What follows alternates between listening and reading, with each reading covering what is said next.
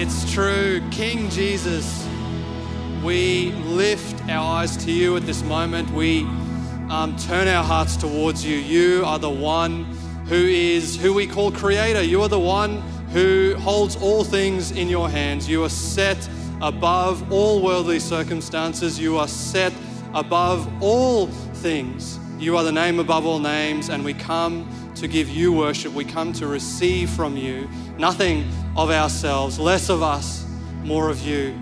And so come now, reveal yourself to us continually as we come to you. Speak to us. In Jesus' name, amen. Amen. Feel free to grab a seat there. Incredible, actually, the, the testimony of a life lived following Jesus. Uh, Paul and Ali and the Hodges family there, um, thank you actually for the example that you have given to us of obediently uh, following your Heavenly Father. Uh, there is struggle in that, there is hardship in that. Um, and you've counted the cost, as you, as you said this morning, uh, and following Him uh, is everything to you. So thank you uh, for that example. Tonight, we're actually going to be looking um, at something very similar. Uh, uh, Paul, in fact, is nearing the end of his life, and we're going to have a look at uh, 2 Timothy, which is the last uh, letter that we have of Paul's. And he's writing a letter to, you guessed it, Timothy. And, and so he's coming near to the end of, the, of his life, and it almost certainly looks like um, he's going to be executed. Uh, he's in a Roman prison, uh, imprisoned for his faith, for proclaiming the good news uh, that he has found that has transformed his life. And he's a Roman citizen, so uh, most likely that'll mean he won't be crucified, uh, but, but he's probably going to be more likely uh, beheaded. the Romans weren't barbarians after all. Um, so here we go. So, what we're going to have a look at is we're going to start off in 2 Timothy 4 6 to 8, but we're going to be moving around a bit here. Um, so, that's where we're going to start off. This is Paul speaking, and this is what he says. As for me, I am already being poured out as a libation, a blood offering, which, which they would have poured over the, the altar. Um, and the time of my departure has come. I have fought the good fight. I have finished the race. I have kept the faith. From now on, there is reserved for me the crown of righteousness, which the Lord, the righteous judge, will give me on that day, and not only to me, but to all who have longed for his appearing. And further down in verse 18, he says, The Lord will rescue me from every evil attack and save me for his heavenly kingdom. To him be the glory forever and ever. Amen. We see here for Paul that uh, winter is coming. Uh, literally, he actually says to, to Timothy further down to do his best to come to Paul, to, to meet with him uh, before the end uh, and, and before winter comes, uh, to bring his overcoat that he left in a city called Troas. Uh, but winter is also coming figuratively. Uh, the end of his earthly life is drawing near. He is chained up in a prison. He's about to die. Uh, the people around him have all but abandoned him. In fact, many have abandoned him. I don't think I'm skilled enough at all to, to talk about or to try and picture the gravity or the, the hardness of the situation or how bad things look for Paul, humanly speaking. And yet, Paul says this I have fought the good fight, I have finished the race, I have kept the faith. From now on, there is reserved for me the crown of righteousness. I'm going to be honest, when Paul says these things, if we're actually to consider the position he's in, he, it seems like he's living in an alternate dimension. Uh, somehow he, he seems to have tapped into some multiverse singularity where he can see what everyone else sees as complete humiliation and torment. but he sees it as something of utmost importance, something that he needs to live according to. People are ashamed of identifying him at this point, of identifying with him at this point in his life. Uh, because of his chains, because he's been condemned as a criminal, because the, the final effect of execution uh, is near. Their thoughts are probably that God can't be on his side given his predicament. But Paul's understanding clearly is different. He sees this situation as the very proof that God is on his side. He sees reality as it truly is. Jesus is his lens for everything. And it's becoming clearer and clearer exactly what life is as he gets closer to the end. I want to be really clear here, right from the outset, is that th- this is not something, Paul's life as he sees it, is not something that he thinks is just um, his own unique calling that has landed him here. Uh, he, he's not doing his own thing so that we can look on and go, wow, Paul, incredible job. You do you, man. Keep going. He, he actually doesn't give us that luxury because what he's doing here in this letter to Timothy is writing to him saying, Look at me, look at my example, look at my suffering, look at my chains, and do not be ashamed. Imitate me as I imitate Christ. And so we see his actual words, 2 Timothy 1 8 to 14. This is what he says Do not be ashamed then of the testimony about our Lord or of me, his prisoner, but join with me in suffering for the, for the gospel, relying on the power of God who saved us and called us with a holy calling, not according to our works, but according to his own purpose and grace. This grace was given to us in Christ Jesus before the ages began, but it has now been revealed through the appearing of our Savior, Christ Jesus, who abolished death and brought life and immortality to light through the gospel. For this gospel, I was appointed a herald and an apostle and a teacher, and for this reason I suffer as I do. But I am not ashamed for I know the one in whom I have put my trust, and I am sure that he is able to guard until that day what I have entrusted to him. Hold to the standard of sound teaching that you have heard from me in, in the faith and love that are in Christ Jesus. Guard the good treasure entrusted to you with the help of the Holy Spirit living in us. He actually says to Timothy, I remind you to rekindle the gift of God that is within you through the laying on of my hands. Rekindle the gift of God. What is this gift of God that Paul is talking about? What is the lens that is helping him reframe all of reality? Who is Jesus? The Jesus that Paul is seeing and has his eyes fixed on. Paul, Paul is writing to Timothy to snap him back to reality, to recall the same good news that has transformed Paul. What is this dimension shifting good news? The gospel according to Paul.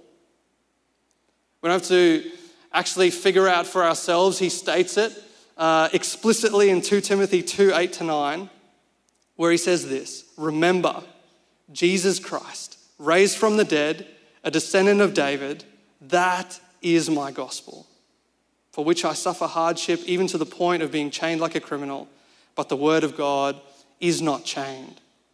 Jesus Christ, raised from the dead, a descendant of David, that is my gospel. I don't know about you, if you've ever thought, okay, what's the easiest and, and shortest and most concise way, the most comprehensive way that I can explain the gospel to someone else? Um, and if you've ever gone out and said that, hey, this is, this is my gospel, this is my good news. Uh, Jesus Christ, raised from the dead, descendant of David, bam. What, is, what does that even mean?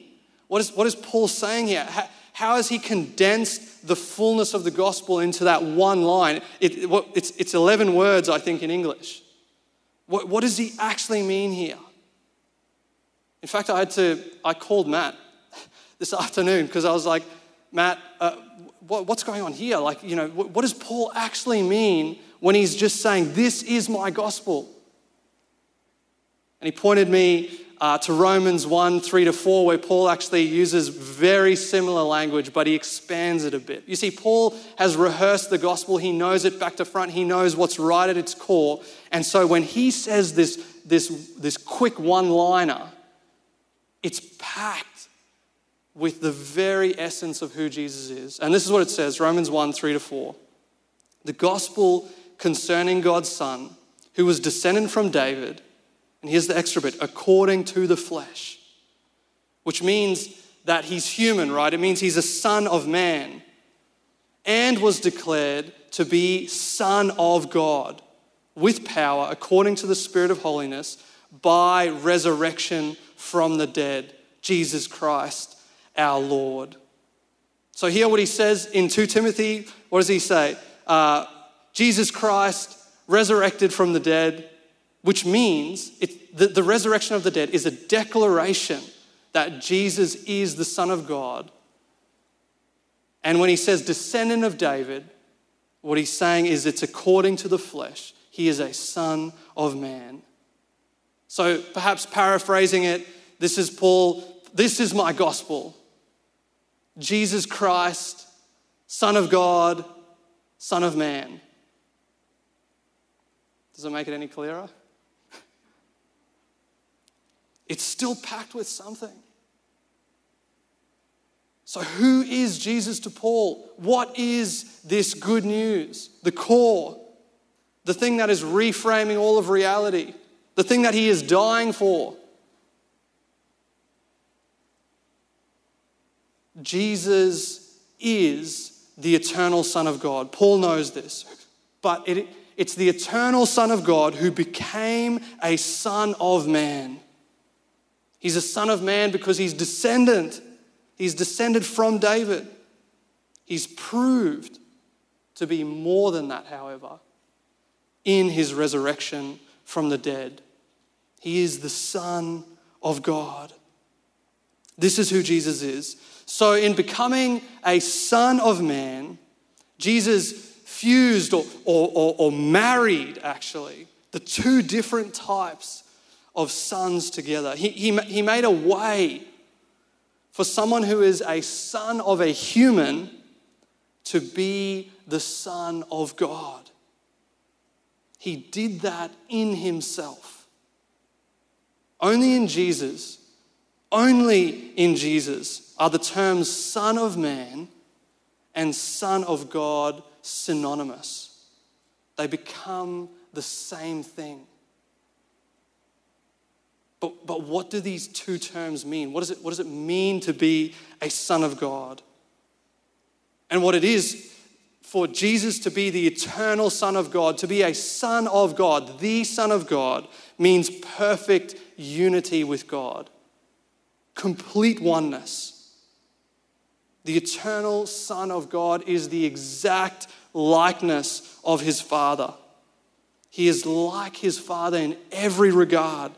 Anything his father does, he does perfectly. He does nothing outside of who his father is.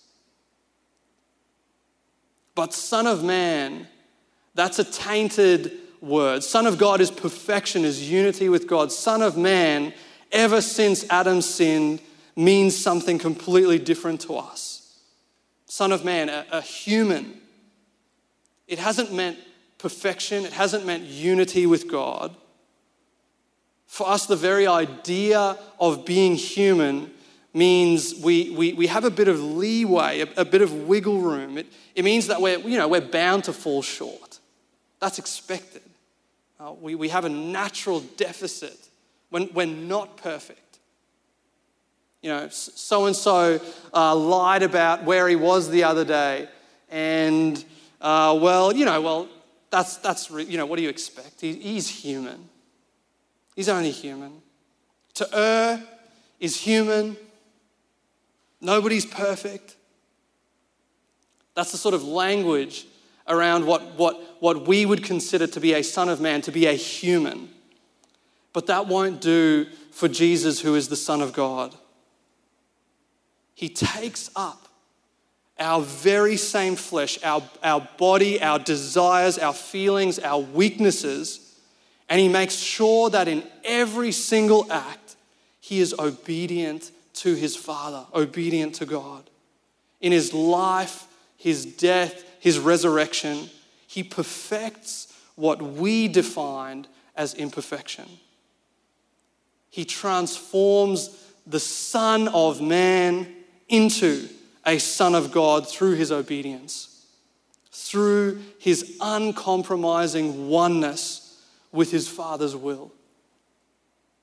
To be the Son of God means perfect submission to the Father, perfect unity with him. And so Jesus does that in human flesh. He brings humanity into divine sonship. By being created into a human, the eternal Son of God makes a way for a Son of Man to be redefined, to be adopted into the Son of God. This, this is a completely new reality that's happened here. This is a singular event in human history that Jesus has brought about, in all of history, in the history of the universe. If, if it's a bit hard to wrap our heads around, it's because this is, there's no way to describe exactly what happens here. Jesus, in who he is, in his very being, in his life, his death, his resurrection, he transforms humanity. He redefines a Son of Man in the image of God into a Son of God. Two things are brought together here that were never together. Paul knows this, but he knows more. He knows the reason why Jesus has done this. It wasn't some weird flex that Jesus was thinking, wow, I'm going to bring all glory to myself. I want people to to look on me, the superhuman, and give me honor and praise because I am better.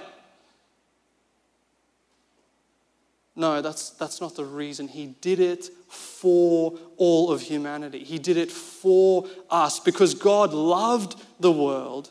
He sent his son. The heart of the good news for Paul is that the Son of God became a human a son of man, so that humans, sons of men, could become sons of God through him, through his new humanity. What is this new humanity? What, what does it look like? Jesus, Jesus walks and lives and makes decisions things change. It means something for, the, for his life. We can look on it. We have the accounts of his life. Jesus reveals a new way of being human, a perfect way, a way that doesn't fail, a way that follows the will of God in unadulterated goodness and love, a way that is one with the Father. And what does it end up looking like? This is key for Paul. It ends up looking like suffering and ultimately death. Death on a cross. But for this new type of human, death is not an ultimate reality. This is a son of God A son of God has as its possession eternal love, the Spirit of God. It cannot really die except to be reborn as something imperishable. Paul says it elsewhere unless a seed falls to the ground and dies, it cannot be made into this life that he sees in Jesus, this new human, a son of God. And this is, in fact, what Jesus does do in his resurrection. And Paul knows very clearly what it means for humanity. It is an open invitation. It was done for us.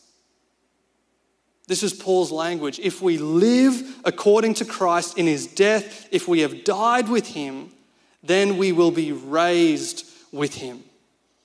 Everyone who is led by the Spirit of God, as Jesus was, is a child of God. This is the very Spirit that Jesus has sent to all who will receive him. And the Spirit is sent to live a life that rejects the old definition of being human and sets its whole being on Christ. Paul says in Romans 12 1 to 2, I appeal to you, brothers and sisters, by the mercies of God to present your bodies as a living sacrifice, holy and acceptable to God, which is your spiritual worship. Do not be conformed to the pattern of this world, but be transformed by the renewing of your minds so that you may be able to discern what is the will of God, what is good and acceptable and perfect. This is a humanity that is defined by death to the old definition of being human, and it lives only to the new way in Jesus. There is reconciliation, there is forgiveness, there is a new way. Cast off the old, move in the way that even though it may look like suffering and death to the world, is actually eternal life in Jesus. It is to be a child of God. Every single day, actually, of Jesus' life on this earth was a rejection, a death to our world's understanding of what being human is. Every day, trust in God was chosen over fear and anxiety, over anger and hatred, bitterness and unforgiveness, lust, pride, power, self assertion. Every day, he completely denied our definition of being human and he replaced it with obedience to the will of his Father. He conformed his very human flesh to divine sonship. To his human flesh, it did mean suffering. But as a son, it was his joy and delight to please his Father, to conform, to adopt humanity into that same sonship. This is Paul's Jesus. This is the good news, the gospel according to Paul, that the Son of God became a Son of Man so that the many children of men may become eternal children of God in Him. Paul has been impacted by this. Paul has been completely transformed by this. He has a new Lord, a new King who governs his life into a new humanity a true humanity, a humanity that partakes of the divine nature, that is adopted into sonship. A humanity that is not subject to creation, not controlled by the elements or circumstances, not insecure or out of control, not fearful of tomorrow, not fearful of death any situation, inner turmoil perhaps, or situations outside in this world, nothing sets itself up against the Son of God. A humanity that is subject only to God, that loves without restraint, with no consideration for itself. And so, I guess we could say that Paul is living in some sort of alternate reality. But, but this reality is not a parallel universe, it is the only true reality. Everything else, anything apart from this, is built on a lie, has a lie as its foundation, is, is really an illusion. The true reality is governed by God through His Son. And so every day, every action of Paul's is governed, is subordinated, every thought of his is subordinated to Jesus by the power of the Spirit. Just as every day Jesus put to death the false definition of humanity and perfected a new humanity, Paul is serving his Lord, entering into what has been won for him, being led by the Spirit to do the very same that Jesus did. The false reality of this world always will stand in opposition to God, will seek for a false reality to be brought to our, to our attention, to, um, to, to bring a worry, to bring an anxiety, to bring a, a reality that, that disregards who God is, disregard, disregards the love of God, disregards what his purposes are for his children. A false nature has been defined in humanity by a lie from the very beginning. The prince of the lie is Satan, and he's enslaved humanity in its fear of death this false nature is what Jesus does away with as he draws out a new humanity in himself. A new humanity that is not subject to the law of sin and death. A new humanity that is that that that overcomes the old, that, that swallows up the old. The fate of the old humanity, the old nature governed by the flesh, is sealed on the cross with all its imperfections, with its desires of this world, and a new nature is unveiled in the resurrection. People of the old sort, people that are ruled by their fleshly desires, come against Jesus Christ to put to death the new human that stands in opposition to them that has come to displace what is wrong in them. They crucify the author of life. But in seeking to crucify the new man, all they serve to do is drive the final nail in the coffin of the old man. Jesus, in his moment of suffering, in his moment of death, with a heart overflowing with love and forgiveness, with a heart seeking reconciliation in the face of hatred and humiliation, in the face of pain and death, conforms every last bit of the flesh that he took on. He conforms it into the image of a Son of God. All of what it means to be human is appropriated by him, is summed up, is expended, is drawn into divinity, into the will of God, into sonship. This is the very victory that Jesus has won for all of humanity. An invitation to enter into the same death to the flesh that he died in the power of His Spirit. This is the Jesus Paul knows, and what he wants for Timothy is that, that this Jesus be rekindled in his heart. through Jesus, he knows that God is in control of every circumstance, every trial, every test. And so, everything that happens, every circumstance, any internal struggle, is to be taken as an ongoing, gracious invitation into sonship, to call on a loving Heavenly Father, to die to the old humanity and to live to the new in Jesus. Paul knows that, that in every moment over a lifetime, it is possible to be conformed to the image of Christ.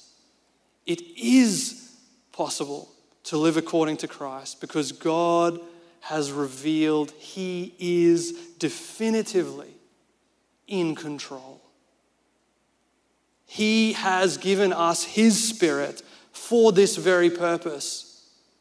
And He will guard us from being tested beyond what we can bear. He will always provide a way out so we can endure. Paul knows this as a lived reality, even as his final death draws near. Paul knows that there are two different types of sons. On the one hand, sons of this world, sons of Adam, of Satan, children of Satan, as Jesus put it, that conform themselves to, to the many and varying patterns in this world, even some patterns that have an outward appearance of godliness. On the other hand, Paul knows of the sons of God that conform to Christ. The former, the sons of this world, are perishable, they are passing away, but the sons of God, those who do the will of God in the power of the Spirit of Christ, live forever. And so Paul sees this as the utmost importance, setting Christ in his sights. Nothing else matters. In 1 Corinthians 9 27, he says, I strictly discipline my body and make it my slave, so that after I have preached to others of this good news, I myself will not be disqualified. In Romans 6 5, he says, If we have been united with him in a death like his, we will certainly be united with him in a resurrection like his. Paul knows what Jesus has done. He's opened up a way for all to be children of God. And so Paul is imitating Christ. Paul is going to Christ conformed. That is his desire. With everything he has, knowing that God has made every provision for him to do so. He's previously said it, we read it, not by works. He knows that he can give himself completely to this very reality and that it is possible because Christ, God in Christ, has made every provision for him to do so. He knows that Jesus is the only way to being a child of God. And his life reflects that reality. It looks like Jesus. That's what we see here. His suffering, his humiliation as a criminal, the, the internal struggles that he faces, the chains that he wears, his readiness to be executed, being deserted by people who are ashamed of him. Though all he has in his heart is love for them. And yet, in the midst of all of this, he knows the truth of his situation. Even in what is his darkest hour, he says this 2 Timothy 4:18 The Lord will rescue me from every evil attack and save me for his heavenly kingdom. The very reason Jesus came into the world was to adopt us as children of God if we will receive Him. Give Him our whole lives as a living sacrifice, is Paul's language. And Paul, here in this moment of his life, is confident that the one who began the good work in him is bringing it to completion. This is the confidence that he longs for Timothy to have. It's the confidence that he longs for us to have, that Christ longs for us to have. And so he says, 2 Timothy 2 10 to 13, Therefore I endure everything for the sake of the elect, so that they may also obtain the salvation that is in Christ Jesus with eternal glory. This saying is sure. If we have died with him, we will also live with him. If we endure, we will also reign with him. If we deny him, he will also deny us. If we are faithless, he remains faithful, for he cannot deny himself. Paul has died with Jesus and he knows that he will live with him. He has fought the good fight, he has endured, he has kept the faith. And his heart here is that all may come to know this same reality. To live this reality, to die with Christ in order to live with Him as a child of God, to reckon themselves dead to sin and alive to God in Christ Jesus. And here, Paul is urging Timothy to follow his example.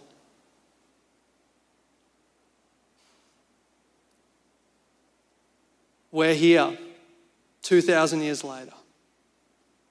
And the heart of Christ, which speaks through this very letter, is that we too would rekindle that reality, this reality, in our lives today. To know Christ and the power of his resurrection and participate in his sufferings, becoming like him in his death. Paul says, so that somehow we may attain to the resurrection of the dead. Do not hold this good news lightly, is what he says. Calculate yourself to be dead with Christ. Put away everything for Christ, for his perfection. Settle for nothing less. As Paul puts it, examine yourself to see whether you are living in the faith. Test yourselves. Do you not realize that Jesus Christ is in you? Unless indeed you fail to meet the test. If you think you are standing, he says elsewhere, watch out that you do not fall. Peter says something similar. Be all the more eager to confirm your call and election, for if you do this, you will never stumble. For in this way, entry into the eternal kingdom of our Lord and Savior Jesus Christ will be richly provided for you. It's coming to know, it's coming to enter in as you set your, your mind on Christ, on, the, on His perfection, as you move towards Him as you have faith in Him that He has made every provision, what Peter says here, that, that everything will be richly provided for you to enter into the reality of Christ. John says, This is how we can be sure we are in Christ. Whoever says, I abide in Him, ought to walk just as He walked. Paul did this. He urged Timothy to do the same. And it's this urging that God's word in Jesus is coming to us tonight.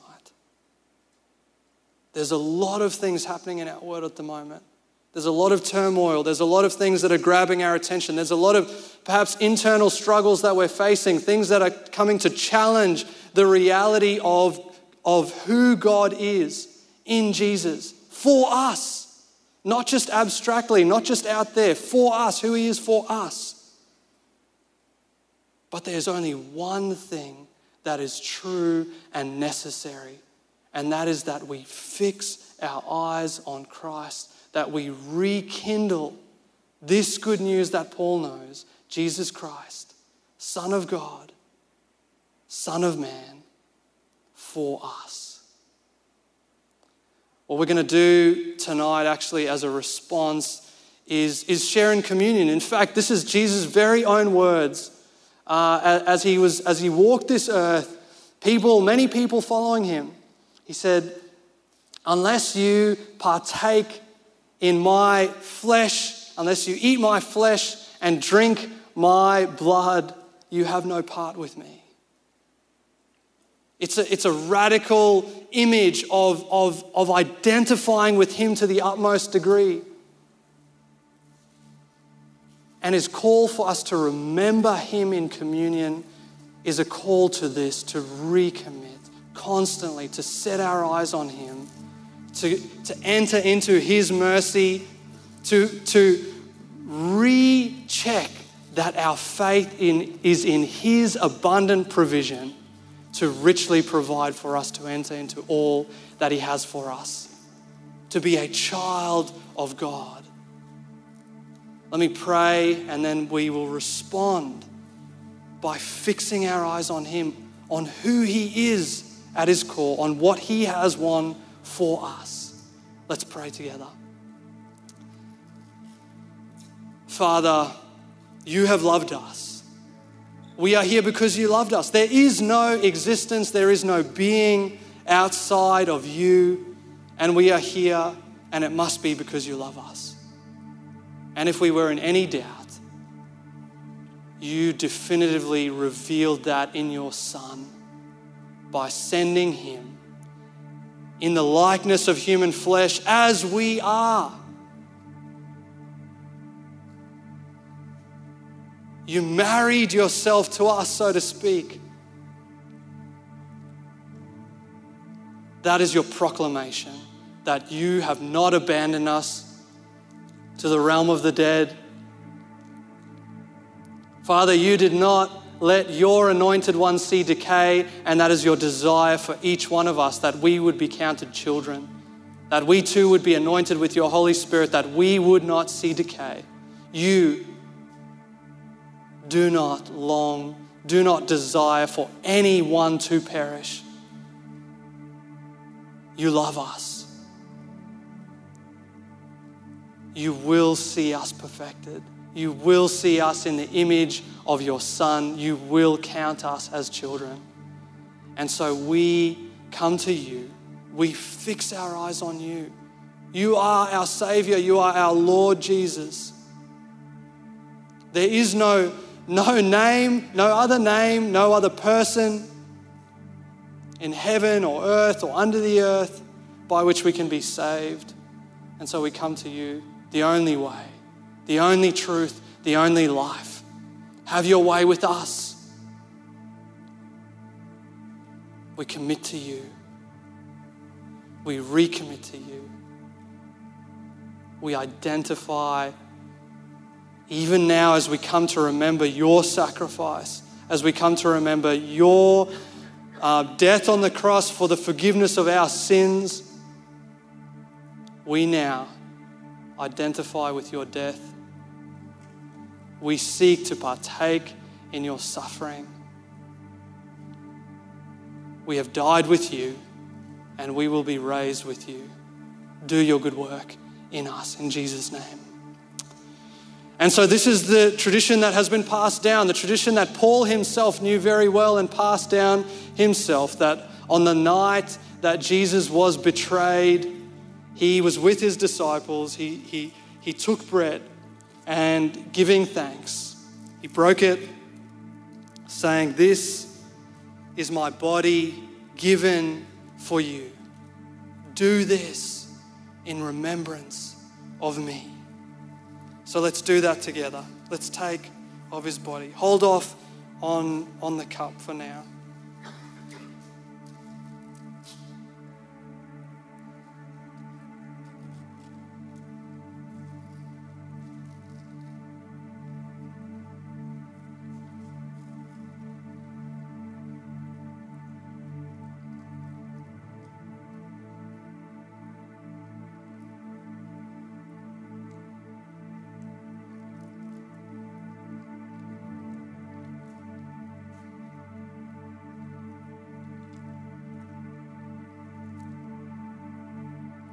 In the same way, Jesus took the cup and said, This is the new covenant in my blood.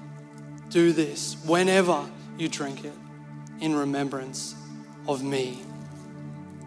Let's drink and remember our Savior. Let's set our eyes on Him. Let's do that.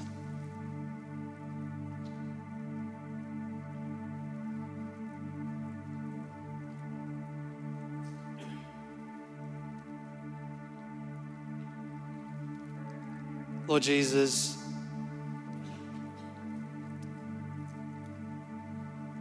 sacrifices and offerings you do not desire, but you desire all of who we are a, a, a contrite heart,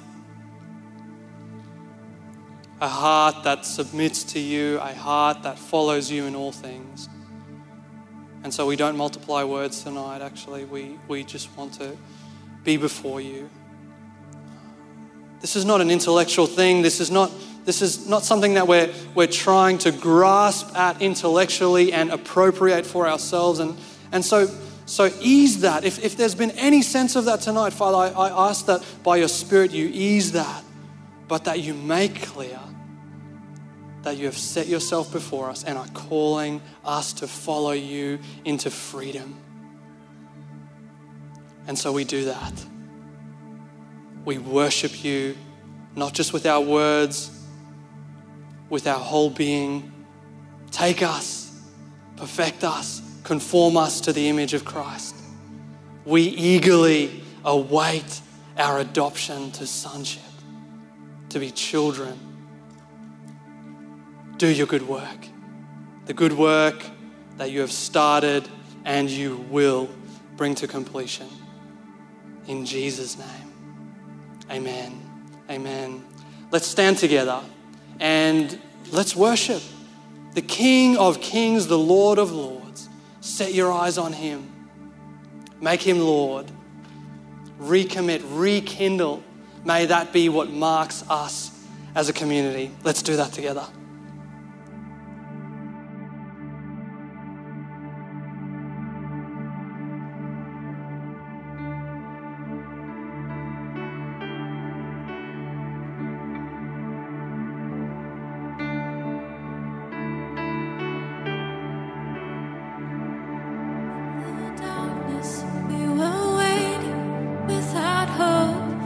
without light till from heaven you came running. There was mercy in your eyes to fulfill the law and prophets. To a virgin came the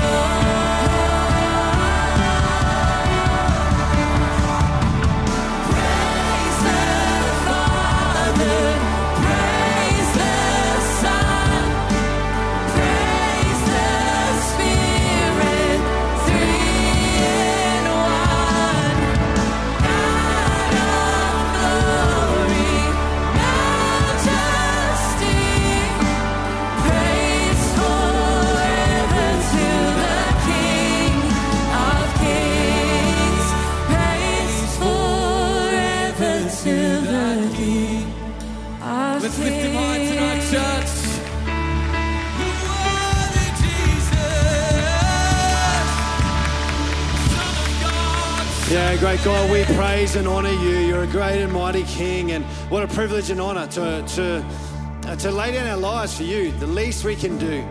You're a God that saves, and uh, the least we can do is give our lives back to you, great God, and that's uh, how we want to live. Just laying it down for your kingdom purposes, to be led and guided by you, Holy Spirit, to be obedient to you, and to allow you uh, to work in and through our lives, to see fruit flow, flowing through our lives, great God, is our cry of our heart. And so we thank you, Lord, that we can worship you by the way in which we live. We want to follow you, and we thank you for what you want to do in and through us, great God, we pray.